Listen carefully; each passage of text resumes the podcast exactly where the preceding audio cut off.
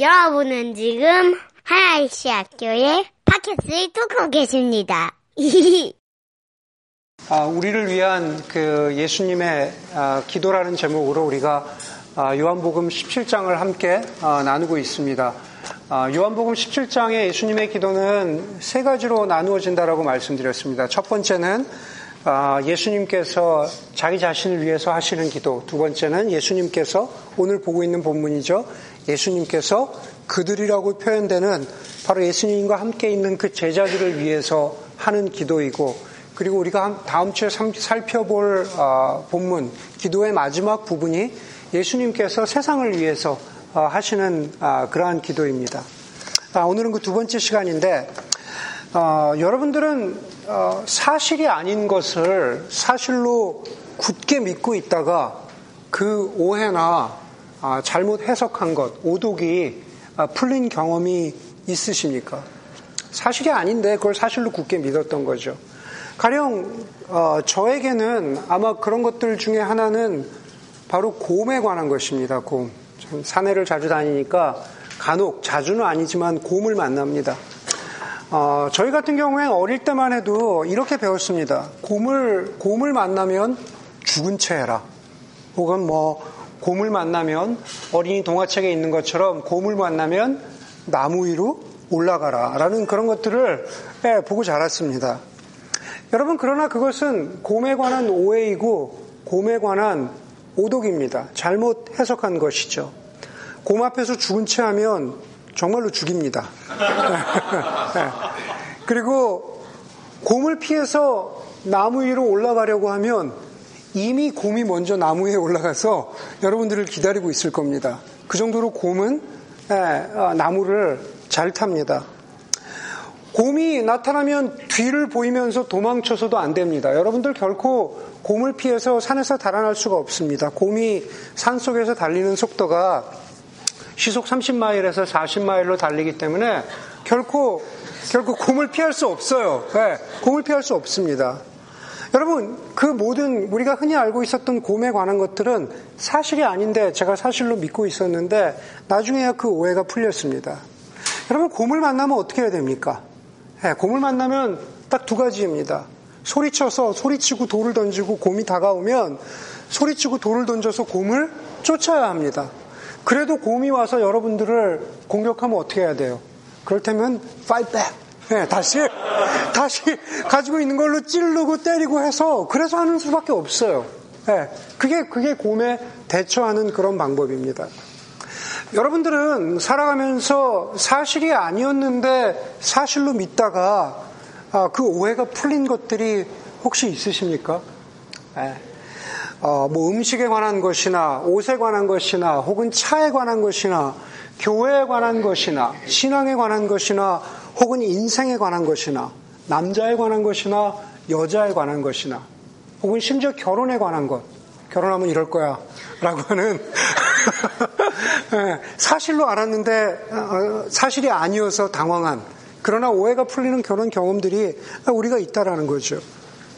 여러분, 그런 맥락에서 보자면 오늘 우리가 읽은 예수님의 기도의 두 번째 해당하는 오늘 본문도 그런 본래의 의미에서 조금 벗어나서 오해와 오독이 있었던 그런 본문이 아닌가라는 인상을 갖습니다. 물론 먼저 말씀드린 것은 오늘 본문과 관련된 그 오해나 잘못된 해석은 결국 잘못됐거나 나쁜 것은 아니라고 하는 겁니다. 여러분, 우리가 오늘 읽은 본문의 가장 중심의 핵심에는 14절이 있습니다. 14절에 보면은 예수님께서 이렇게 기도하십니다. 14절의 중간 부분이죠. 내가 세상에 속하여 있지 않은 것과 같이 그들도 세상에 속하여 있지 않기 때문입니다. 예수님께서 그렇게 기도하신다라는 거죠. 세상에 있지만 세상에 속하지 않은 것. 아마 저를 포함해서 예를 들면 대학 때 뭐 기독 동아리를 하거나 이런 많은 사람들은 바로 이 본문을 가지고 이 구절을 통해서 특별히 14절의 본문을 가지고 기독교 세계관이라는 것을 배웠습니다. 세상에 있지만 세상에 속하지 않은 것. 여러분, 우리는 누구나 세계관을 가지고 살아갑니다. 뭐, 세계관은 여러 가지로 정의할 수 있겠지만, 한마디로 세상을 보는, 우리가 세상을 바라보는 눈이고, 세상을 바라보는 렌즈입니다. 우리는 그 렌즈를 통해서 세상을 바라보게 되는 거죠.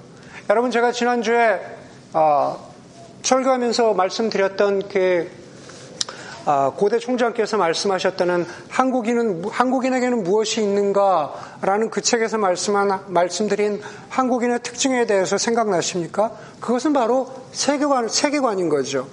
한국 사람들은 일상생활은 유교 생활로 하고 사고 방식은 불교 불교식으로 하고 그리고 신앙생활은 무당식으로 한다라는 것은 우리의 삶 가운데 세계관이 그렇게 반영되는 것입니다. 여러분, 오늘 17장 14절의 말씀을 보면서 세상에 있으나 세상에 속하지 않은, 다시 말해서 우리는 여전히 이 땅을 살아가는 동안에 세상에 발을 딛고 살아가지만 세상의 가치 혹은 세속의 가치에 물들지 않고 살아가는 그리스도인의 삶의 자세에 관한 성경적인 근거를 다시 말해서 세계관을, 기독교 세계관을 여기서 배웠다라는 겁니다. 그런 점에서 그렇게 해석하는 것은 그렇게 큰 무리나 잘못은 없습니다. 그런데 이렇게 한번 질문을 드려볼 수 있겠죠. 과연 예수님이 우리를 위해서 하시고자 했던 기도가 기독교 세계관일까? 라는 겁니다. 물론 예수님이 기독교 세계관이라는 용어를 사용하셨을 리가 예, 없, 없으셨을 테니까요. 그렇죠? 여러분, 정말로 예수님이 이 기도하시면서 말씀하시고자 했던 것은 무엇일까? 아니, 세상에 있으나 세상에 속하지 않는다는 그 본문을 중심으로 해서 오늘 제자들을 위해서 기도하시면서 예수님이 말씀, 말씀하시고자 했던 것은 무엇일까? 그것은 바로 죄에 관한 것입니다. 세계관 이전에 죄에 관한 것이죠. 11절에 보니까는 오늘 11절에 이렇게 말씀하고 있습니다. 나는 이제 더 이상 세상에 있지 않으나 그들은 세상에 있습니다. 그럽니다. 이제 예수님께서는 십자가에 달려 돌아가서 죽으실 것이고 이제 하나님 곁으로 가실 것이지만 그런 의미에서 세상에 있지 아니할 것이지만 그들은 세상 가운데 있습니다라는 겁니다.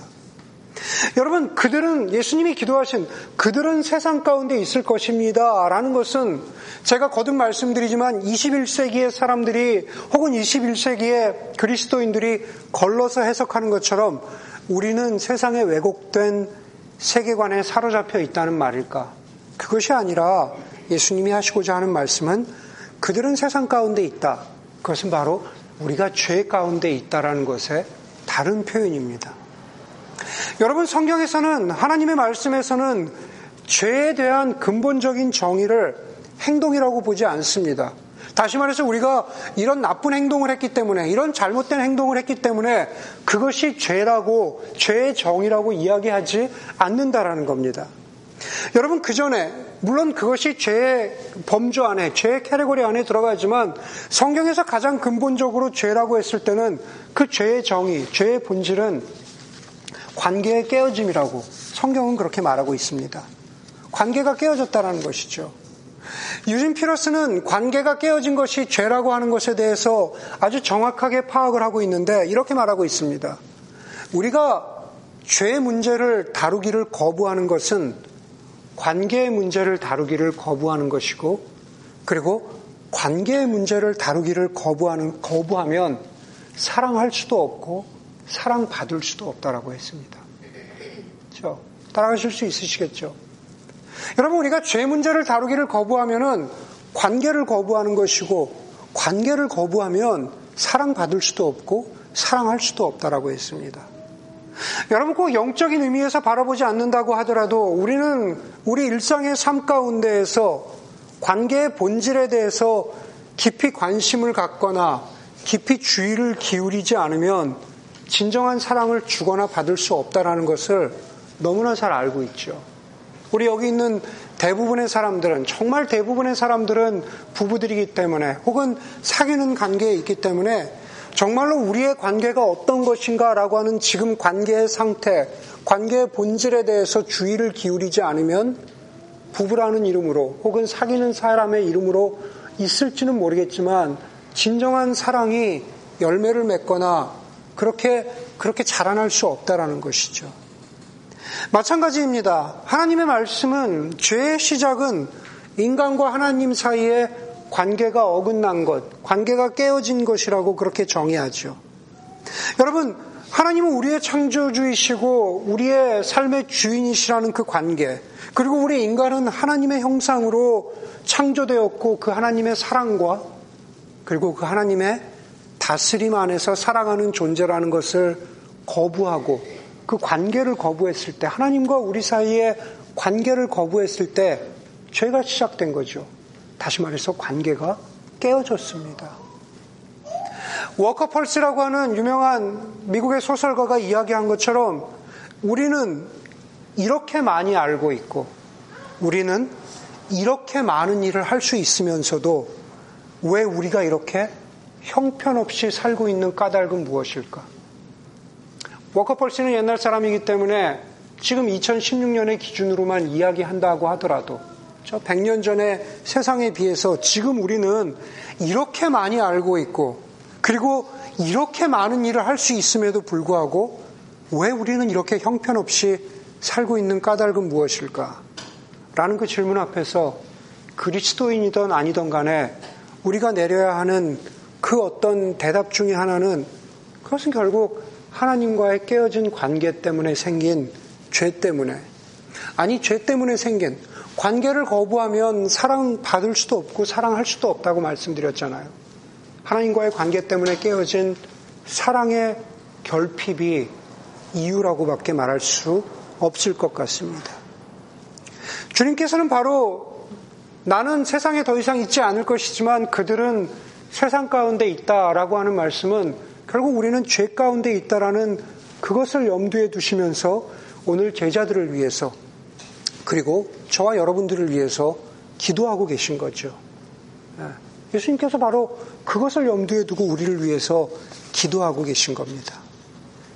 예수님의 기도에는 바로 그렇게 관계를 회복하시고자 하는, 다시 말해서 죄를 해결하시고자 하는 하나님의 마음, 하나님의 사랑이 담겨 있다라는 거죠.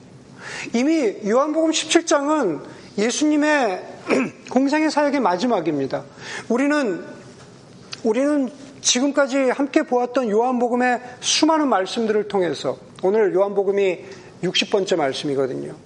요한복음의 말씀들을 통해서 수가성 사마리아 여인을 만난 예수님, 혹은 가늠한 여인을 용서하신 예수님, 제자들을 사랑하시되 끝까지 사랑하신다고 말씀하시고 그렇게 섬겨주신 예수님, 이 모든 것은 그 깨어진 관계, 죄를 뛰어넘어서 우리를 다시 사랑하시고자 하는 예수님의 마음이 담겨 있고 그리고 그 예수님의 마음이 담겨 있는 것이 바로 그 예수님의 간절한 바램이 오늘 기도 가운데 담겨 있는 거죠. 예수님이 오늘 뭐라고 기도하십니까? 첫 번째로 예수님 오늘 기도 가운데 하나가 되게 해달라고 그렇게 말씀, 기도하고 계시죠.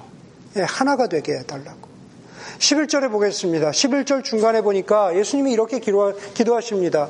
거룩하신 아버지, 아버지께서 내게 주신 아버지의 이름으로 그들을 지켜주셔서 우리가 하나인 것 같이 그들도 하나가 되게 하여 주십시오.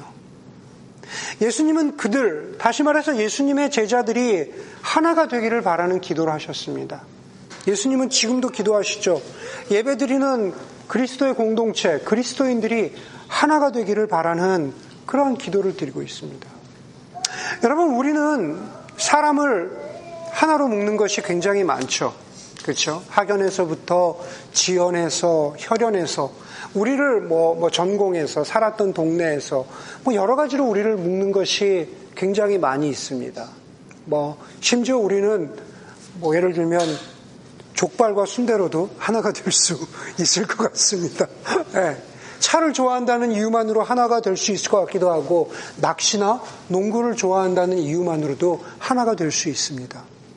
여러분, 오늘 예수님께서 제자들이 하나가 되기를 바란다고 말씀하시면서 바로 제자들을 하나로 묶는 것은 죄 가운데에서 우리를 건져내시고 우리로 사랑하게끔 하시는 하나님의 사랑으로 우리가 하나가 되는 거죠. 오늘 사도 어, 요한복음을 쓴 사도 요한은 요한 일서에서 이렇게 말하고 있습니다. 5장 요한 일서 5장 15절 이하에 보니까 이런 말씀이 있습니다. 누구든지 예수를 하나님의 아들로 시인하면 하나님이 그 사람 안에 계시고 그 사람은 하나님 안에 있습니다. 우리는 하나님이 우리에게 베푸시는 그 사랑을 알았고 믿었습니다. 여러분 개인적인 한 사람 한 사람으로 보자면은 하나님께서 우리 각자 저나 여러분 우리 각자 그 사람 안에 계시고 그 사람 안에 그 사람은 하나님 안에 있습니다. 우리 각자는 모두 하나님 안에 있는 사람이라는 거죠. 바로 하나님이 우리에게 베풀어 주신 사랑을 알고 믿었던 사람들입니다.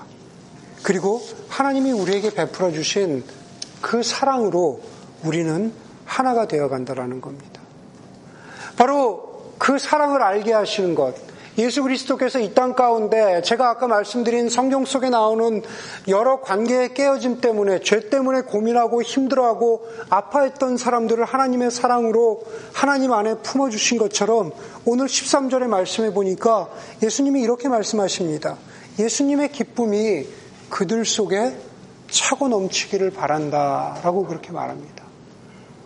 우리로 하여금 우리가 잊어버렸을지 모르지만 우리가 우리가 잠시 망각했을 줄 모르지만 그러나 우리 가운데 있는 하나님의 사랑으로 우리를 하나가 되게 하시는 것. 그것이 바로 예수님의 기도라는 거죠.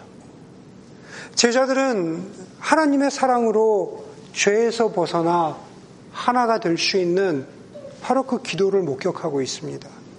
마찬가지로, 마찬가지로 우리도 이 아침에 우리를 위해서, 오늘 하나님의 말씀을 통해서 우리를 위해서 바로 하나가 되게끔 하시는 그 기도를 우리가 들으면서 우리를 하나가 되게 묶으시는 것은 하나님의 사랑이라는 것. 그것은 학연이나 전공이나 직장이나 나이나 소득 수준이나 라이프 스타일 때문에 우리가 하나가 되는 것이 아니라 우리 모두는 하나님의 사랑 때문에 하나가 된다라는 사실을 기억할 수 있는 그, 그 예수님의 기도를 기억할 수 있는 여러분들이 되기를 바랍니다. 오늘 본문 가운데서 예수님은 또 우리를 위해서 기도하시는데 우리로 하나님의 사랑 안에서 하나가, 하나가 되시게 하실 뿐만 아니라 우리를 악한 자들에게서 지켜주시기를 기도하시죠. 15절에 보니까 예수님이 이렇게 말씀하십니다. 내가 아버지께 비는 것은 내가 하나님 아버지께 기도하는 것은 그들을 세상에서 데려가시, 데려가시는 것이 아니라 악한 자에게서 그들을 지켜주시는 것입니다. 악한 자에서 그들을 지켜주시는 것입니다. 여러분, 우리는 우리를 향한, 제자들과 우리를 향한 예수님의 기도를 드리면서 질문하게 됩니다. 정말로 나를 지켜주실까? 정말로 우리를 악한 자에게서, 악한 세상 가운데에서 지켜주실까? 라는 질문을 던지죠. 혹여 예수님의 기도는 마치 수많은 사람들이 오고 가는 광장의 한가운데에다가 어린아이를 그냥 혼자 버려두고 떠나면서 괜찮아. 엄마가 혹은 아빠가 금방 다시 올게. 라고 그런 무책임한 거짓말로 아이를 속이는 그런 무책임한 부모의 거짓말은 아닐까. 그것과 비슷하지는 않을까라는 의심을 우리가 가질 수도 있다라는 겁니다. 여러분, 우리는 어떻게 악한 자에게서 우리를 지켜주실 것이라는 예수님의 기도가 진짜라고, 진실이라고 우리가 믿을 수 있을까요? 고든 맥도날드는 두려움과 의심은 서로 사촌간이라고 했습니다. 두려움과 의심은 서로 사촌간이다. 아이들은 두려워하고 어른들은 의심하지만 그것들은 본질적으로 같은 것이다. 둘 다 믿음을 갉아먹는, 갉아먹는 점에서는 같다라는 그런 말을 했습니다. 여러분, 우리 모두는, 지금 여기에 있는 우리 모두는 어른이지만, 우리는 어른이지만, 혼자 남겨진 아이처럼 악한 세상을 보면서 우리는 두려워합니다.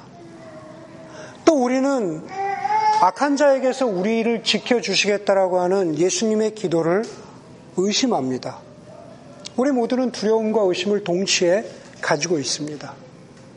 그러나 성경에서 말하는 것은 예수님은 지금 이렇게 악한 자에게서 우리를 지켜주시겠다고 기도하시고 그리고 십자가에 달려 돌아가심으로 말미암아서 그 악함을 이기신 것을 죽음을 이기셨다라는 것은 곧 악을 이기셨다라는 겁니다. 그 악함을 이기셨다라는 것을 우리는 말씀을 통해서 믿음을 통해서 확인합니다. 물론 제자들은 그렇지 못했습니다. 예수님께서는 내가 이미 악을 이기실 것이라는 것을 이미 예언하셨습니다. 지금 17장에서 기도하시지만 기도 이전에 우리가 예수님의 고별 설교를 한참 봤잖아요. 그렇죠? 예수님의 고별 설교 가운데 한 부분인 14장 30절에 보니까는 예수님이 이렇게 말씀하세요. 이 세상의 통치자, 다시 말해서 이 세상의 악한 것이 가까이 오지만 그는 나를 어떻게 어떻게 해볼 아무런 권한이 없다라고 그렇게 말씀하십니다. 예수님의 아무런 근거 없이 그렇게 말씀하신 걸까요? 아니죠. 마치 예수님은 로마 군인들에게 잡혀서 십자가에 달려서 죽으시고 그래서 악이 이기는 것 같지만 그러나 죽음에서 부활하심을 통해서 그 악함이 세상이 예수님을 어떻게 해볼 그런 권한이 힘이 전혀 없다라는 것을 예수님께서 부활을 통해서 입증하시고 그리고 예수님의 부활이 악을 이기셨다고 하는 가장 강력한 증거가 된다라는 것. 그것이 바로 우리가 가지고 있는 두려움과 의심을 넘어서는 우리가 가지고 있는 확실한 믿음의 근거고 소망이 되는 것입니다. 예수님은 오늘 기도를 하시면서 우리를 그렇게 악한 자들에게서 지켜주시는 바로 그 능력이 하나님 아버지로부터 나온다라고 그렇게 우리에게 말씀해 주고 있습니다. 11절의 중간입니다. 11절의 중간에 보니까 거룩하신 아버지, 아버지께서 내게 주신 아버지의 이름으로 그들을 지켜주셔서 그럽니다. 거룩하신 아버지, 아버지의 이름으로 그들을 지켜주셔서. 여기 대부분에 계신 분들은 여러분들의 아버지 혹은 아버지의 이름을 떠올리면 어떠십니까? 어떤 인상이 첫 번째로 드시는지 모르겠어요. 저는 개인적으로, 개인적으로 저는 아주 오래된 얘기죠. 1979년 어린이날 5월 5일을 저는 개인적으로 잊지 못합니다. 저는 그때 초등학교 5학년이었고, 그리고 79년 5월 5일은 저희 부모님이 이혼하시고, 이혼하시고, 그리고 나서 제가 처음 맞이하는 그런 어린이날이었습니다. 어린 자녀들이 저와 제 동생 둘이 있는데 어린 자녀들이 부모의 이혼으로 인해서 힘들어 하실까봐 저희 아버지가 먼 길을 달려오셔서 저희가 그때 1년 동안 살았던 아, 할아버지 집에 오셨습니다. 뭐 선물을 많이 가지고 오셨죠. 아, 아빠가 좋으니 아니면은 이 선물들이 좋으니라고 물으시던 저희 돌아가신 예, 저희 아, 할머니에게 저는 아빠가 너무 좋아요라고 하면서 5학년이었는데 저는 아빠가 너무 좋아요라고 그러면서 아빠의 품에 안겨 있었던 그 그때의 기억을 저는 수십 년이 지났지만 잊어버릴 수가 없습니다. 물론 저희 아버지는 그 후로도 완벽하신 분도 아니고 저희 아버지는 그 후로도 저희에게 자녀들에게 많은 상처를 주시기도 했지만 그렇지만 아직도 그 기억만큼은 좋은 기억으로 가지고 있습니다. 여러분은 여러분의 아버지 혹은 아버지의 이름에 대해서 떠올릴 때 어떤 생각들을, 어떤 느낌들을 가지고 계십니까? 잠언, 잠언 18장 10절에 보니까는 이렇게 말씀하십니다. 주님의 이름은, 여기서 주님의 이름은 바로 여호와 하나님 아버지의 이름이죠. 주님의 이름은 견고한 성루이므로, 견고한 성벽과 같으므로 의인이 그곳으로 달려가면 아무도 뒤쫓지 못한다 라고 말씀하고 있습니다. 예수님이 거룩하신 아버지, 아버지의 이름으로 이들을 지켜주십시오. 하나님의 자녀들을 지켜주십시오. 라고 그렇게 하시는 것은 그냥 허황된 것이 아니라 정말 여호와 하나님 아버지의 이름에 바로 그 이름을 신뢰하고 믿을 때 바로 그 하나님 아버지의 이름, 하나님 아버지의 존재, 하나님 아버지의 능력이 우리에게 견고한 성이 되시고 그리고 안식처가 되신다는 그것을 기도를 통해서 우리에게 일깨워 주고 계시는 겁니다. 여러분, 파도가 칠 때, 파도가 높이 칠 때 바다에 나가보신 분이 계십니까? 저는 파도가 잔잔해도 바다에 배 타고 나가는 걸 굉장히 싫어하는데, 여러분, 아무리 높고 센 파도가 친다고 하더라도, 아무리 커다란 바닷물이 배를 삼켜버릴 듯이 그렇게 친다고 하더라도, 그 바닷물이 배 안에 가득 들어차지 않는 한 그 배를 침몰시킬 수 없죠. 그렇죠? 아무리 큰 파도라도 그냥 물이 차지 않으면 배를 침몰시킬 수가 없습니다. 마찬가지로 세상에는 고난이 있고 세상에는 어려움이 있고 세상은 악한 것으로 가득 찬 것 같지만 그것이 우리의 내면으로 침투해 들어와서 우리를 완전히 가라앉히지 않는 한 그 악함은 우리를 침몰시킬 수 없다라는 겁니다. 그리고 우리로 하여금 그 악함의 파도, 악함의 물결 가운데에서 잠언 18장 10절이 말하는 것처럼 우리를 지켜주시는 것은 하나님 아버지의 이름이 견고한 성벽과 안식처가 되셔서 우리를 지켜주신다라고 성경 말씀은 말하고 있고 또 악을 이기신 예수님께서 우리를 위해서 그렇게 기도하고 계시는 겁니다.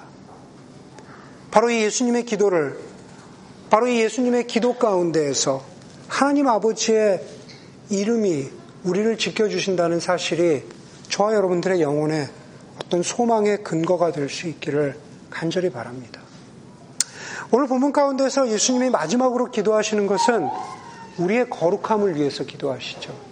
첫 번째로는 하나님의 사랑 안에서 우리가 하나가 되게 하시고 두 번째로는 우리를 악에서 지켜주시기를 위해서 기도하시고 그리고 마지막으로 우리가 거룩해지라고 기도하고 계십니다. 오늘 예수님의 기도는 11절에서 거룩하신 아버지라고 시작합니다. 하나님은 거룩한 분이세요. 그리고 17절과 19절, 우리가 오늘 읽었던 본문의 마지막에 보면은 진리로 그들을 거룩하게 하여 주십시오. 라고 하는 그 기도로 마무리되고 있습니다. 여러분, 성경에서 거룩하다라고 하는 것은 그 원래 본 뜻은 구별되었다라는 뜻입니다. 거룩하다라는 것은 구별됐다라는 뜻인 거죠. 하나님은 거, 거룩한 분, 다시 말해서 하나님은 구별된 분입니다.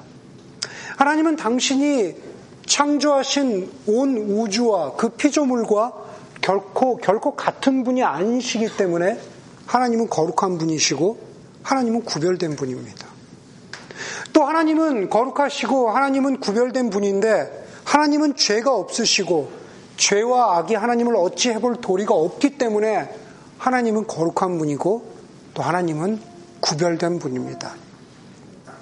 그 태초부터 계셨던 바로 그 하나님이 인간이 되셔서 이 땅에 오셔서 말씀으로 제자들을 구별하셨죠. 하나님의 백성이 되게 하셨습니다. 다시 말해서 거룩하게 하셨습니다. 16절 말씀에서 14절도 읽었지만 14절이나 16절이 같은 말씀이죠. 내가 세상에 속하지 않은 것 같이 예수님이 다시 말해서 내가 거룩한 것과 같이 내가 구별된 것과 같이 그들도 세상에 속하지 않도기 않기를 바랍니다. 라는 그 기도를 들으시잖아요. 그것은 바로 제자들도 그리고 저와 여러분들도 세상에서 구별되기를 바라는 예수님의 기도라는 말씀입니다. 여러분, 그런데 예수님의 기도는 사실 거기서 한 발짝 더 나아갑니다. 구별되는 것이 최종 목적이 아니라 거룩해지고 구별되는 것에는 거기에는 목적이 있다라는 거죠. 여기서 멀지 않은 그 곳에 우리가 잘 아는 대로 세계적인 그 포도 포도주 생산지인 나파 밸리가 있습니다. 나파밸리에 가면은 유명한 식당들이 많은데 거기서 제가 알기로는 진짜 세계적으로 유명한 식당이 French Laundry라고 하는 식당이 있습니다. 세계적으로 정말 이름난 토마스 켈러라고 하는 셰프가 여러 식당들을 만들었는데 그 중에 하나가 French Laundry입니다. 아마 어, 지금 예약하면은 2년 어, 후쯤에 예약이 잡힐 거예요. 제가 알기로는 그래요. 2년 후쯤에 어, 물론 비싸기도 하겠죠. 가보진 않았지만 하여간 2년 후쯤에 예약이 잡힙니다. 어, 그 토마스 켈러라고 하는 세계적인 아, 셰프가 그 나파에 뭐 그 유명한 레스토랑뿐만 아니라 뭐 여러 뭐 베이커리도 있고 그 다음에 아, 몇 가지 아, 레스토랑을 운영하는데 그 사람이 운영하는 음식점 중에 그 상대적으로 조금 저렴한 레스토랑이 있는데 그 이름이 에드헉입니다. 에드헉. 네, 여러분 아시죠? 네.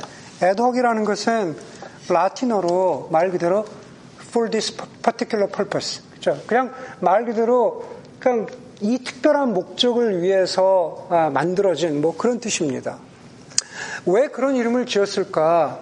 토마스 켈러가 자신과 그, 그 팀이 이제 어, 나파밸리에다가 새로운 컨셉의 레스토랑을 만들기를 구상하면서 아무것도 안 할 수 없으니까 임시로 잠깐 그 transition의 기간 동안에 Ad Hoc이라는 잠깐 이 transition 기간 동안에 우리의 명성에 누가 되지 않도록 잠깐 동안 예, 음식점을 열자.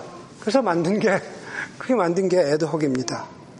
그런데 그 임시로 열었던 그 레스토랑은 어, 그냥 문을 닫은 게 아니라 그 후로도 사람들이 너무 좋아해서 그냥 지금까지도 그냥 지금까지도 그냥 계속 그대로 영업을 예, 하고 있습니다. For this particular purpose, ad hoc. 예수님께서는 인간으로 이 땅 가운데 오셔서 33년 혹은 34년이라고 하는 짧은 인생을 살면서 혹은 공생의 3년, 3년 반의 그 짧은 공생애를 사시면서 봤지 나는 너희와 구별된 존재야. 나는 너희와 다른 거룩한 존재야. 라는 것을 과시하시는 것이 이 땅에 예수님이 사셨던 목적이 아니다라는 거죠.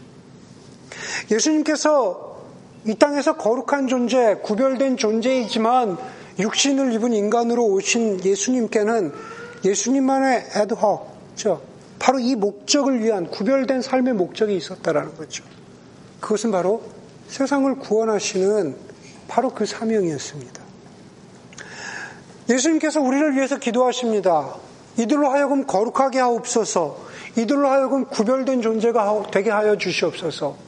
저와 여러분이 세상에 속하지 않은 존재가 되게 하여 주십시오. 라고 하는 것은 바로 구별된 존재 자체가 되는 것이 그것 자체가 목적이 아니라 구별된 존재가 되어서 이 땅 가운데 우리로 하여금 살아가게 하는 사명과 인생의 목적을 깨닫게 하시고 그리고 그대로 살아갈 수 있도록 하게 하시는 것이 그것이 바로 예수님의 기도의 최종 지향점, 예수님이 기도하시면서 우리에게 바라시는 삶이었다라는 겁니다. 그래서 예레미야서 1장 5절에 보면은 하나님께서는 바로 그 하잘 것 없는 것 같은 예레미야에게 선지자의 사명을 주시면서 예레미야에게 이렇게 말씀하시죠. 내가 너를 모태에서 짓기도 전에 너를 선택하였고 네가 태어나기도 전에 너를 거룩하, 거룩, 거룩하게 구별해서 그렇게 말합니다. 태어나기도 전에 거룩하게 구별해서 그랬는데 거룩하게 구별하는 게 예레미야의 삶의 목적이 아니라 그 1장 5절의 마지막 뒷부분 거룩하게 구별해서 다른 민족에게 보낼 예언자로 세웠다 그렇게 말씀하십니다.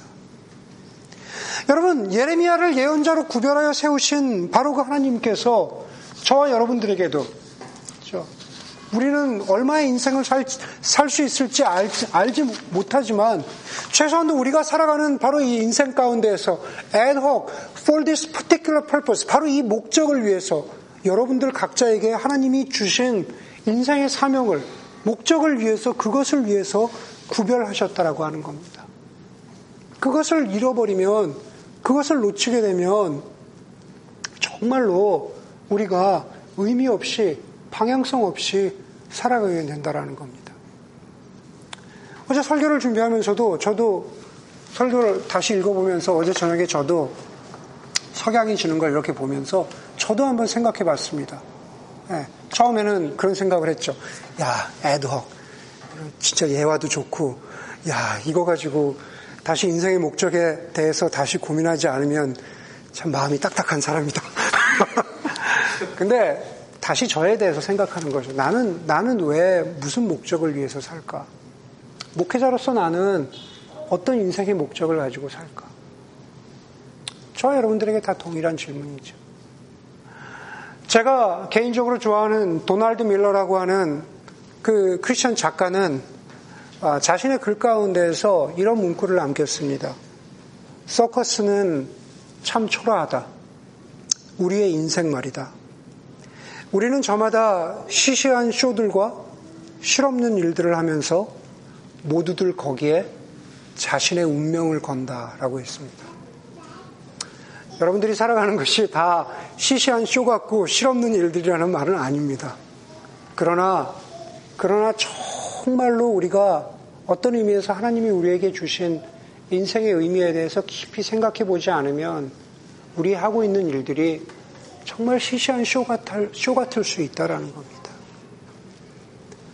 정말로 중요한 것은 내가 누구인지, 우리 인생의 목적이 무엇인지, 의미가 무엇이고 거룩하고 구별된 삶을 살아간다는 것이 무엇인지를 고민하고 그리고 기도하고 추구하는 삶입니다. 함께 예배드린 우리 어, 교우 여러분, 오늘 제자들을 위한, 아니, 우리를 위한 예수님의 기도를 여러분들이 깊이 기억했으면 좋겠습니다. 끊어진 하나님과의 관계가 하나님 안에서 다시 회복되고, 그리고 그 사랑 때문에 우리를, 지금 예배드리는 우리를 하나 되게 하신 바로 예수님의 기도. 우리를 악한 자에게서 지켜 주신다고 하신 그 예수님의 기도와 그 약속을 믿는 그 믿음.